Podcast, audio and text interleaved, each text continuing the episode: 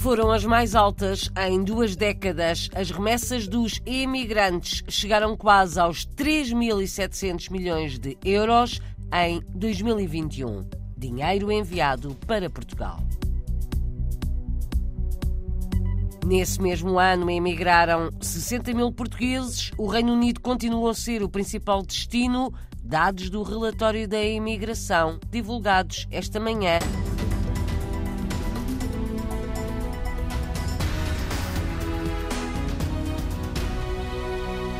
Quase 3.700 milhões de euros foi quanto os imigrantes enviaram para Portugal em 2021. O valor das remessas corresponde a 1,7% do PIB português. Em duas décadas, 2021 foi o ano em que os portugueses no estrangeiro enviaram mais dinheiro para o país. Os valores foram divulgados esta manhã na apresentação do relatório da emigração que cita dados do Banco de Portugal.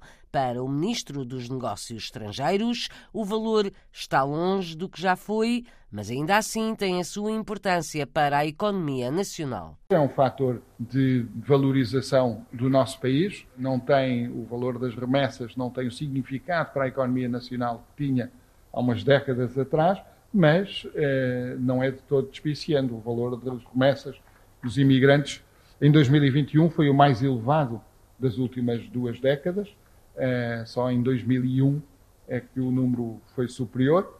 É, teve um aumento em 2021 de, de quase 2% em relação ao ano anterior. Foram quase 3.700 milhões de euros que os portugueses no estrangeiro enviaram para o país em 2021. Foi da Suíça e de França que chegou mais dinheiro, como é habitual. Foram à volta de 60 mil os portugueses que no ano passado deixaram o país. O Reino Unido voltou a ser o principal destino. No ano em que começou a pandemia, a emigração teve o valor mais baixo em duas décadas. Em 2021 aumentou, mas mesmo assim emigraram metade dos portugueses em relação a 2013. A partir daí, a tendência foi de diminuição.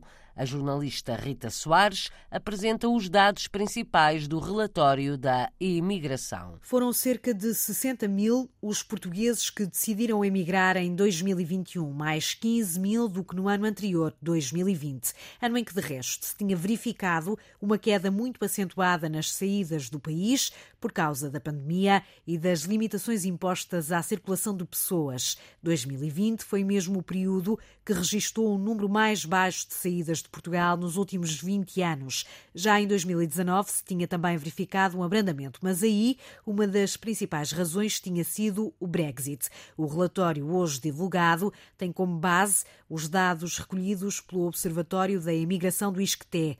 O Reino Unido retomou a posição de topo nos destinos, com 12 mil entradas. Depois surge a vizinha Espanha, seguida da Suíça, da França e da Alemanha. A França mantém-se como o país do mundo com o maior número de residentes nascidos em Portugal, uma consequência ainda da grande vaga de imigração das décadas de 60 e de 70 do século XX. Serão quase 600 mil os cidadãos nacionais em França, nascidos em Portugal. Os países europeus continuam no topo das preferências dos portugueses, destaca João Gomes Cravinho, ministro dos Negócios Estrangeiros. Há uma tendência para a concentração da, da imigração portuguesa na Europa, manutenção do nível da imigração para o continente americano e um maior crescimento daqueles que se destinam à África, embora esse número seja ainda relativamente pequeno comparado com, com a Europa.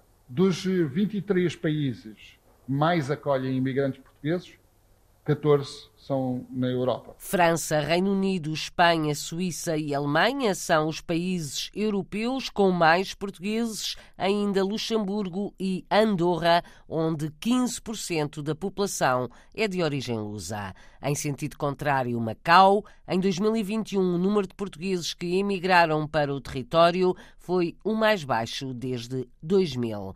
Na apresentação esta manhã do relatório da emigração, João Gomes Crevinho assinou assinalou também a tendência para mais luso-eleitos. Em sinal dessa integração, em 2021, temos uma ligeira subida face ao ano anterior, 2020, do número de portugueses e lusodescendentes eleitos que é um fenómeno relativamente recente. Há um fenómeno que nós consideramos da maior importância. Em 2021, houve um total de 635 portugueses eleitos, mais de 50% deles em França, e isso representa um ativo que devemos valorizar. Há cada vez mais luso-eleitos em vários países, de França ao Luxemburgo, também Estados Unidos, Canadá e Brasil. Um último dado deste relatório da emigração: há quase 1.400 portugueses detidos no estrangeiro, são 1.377.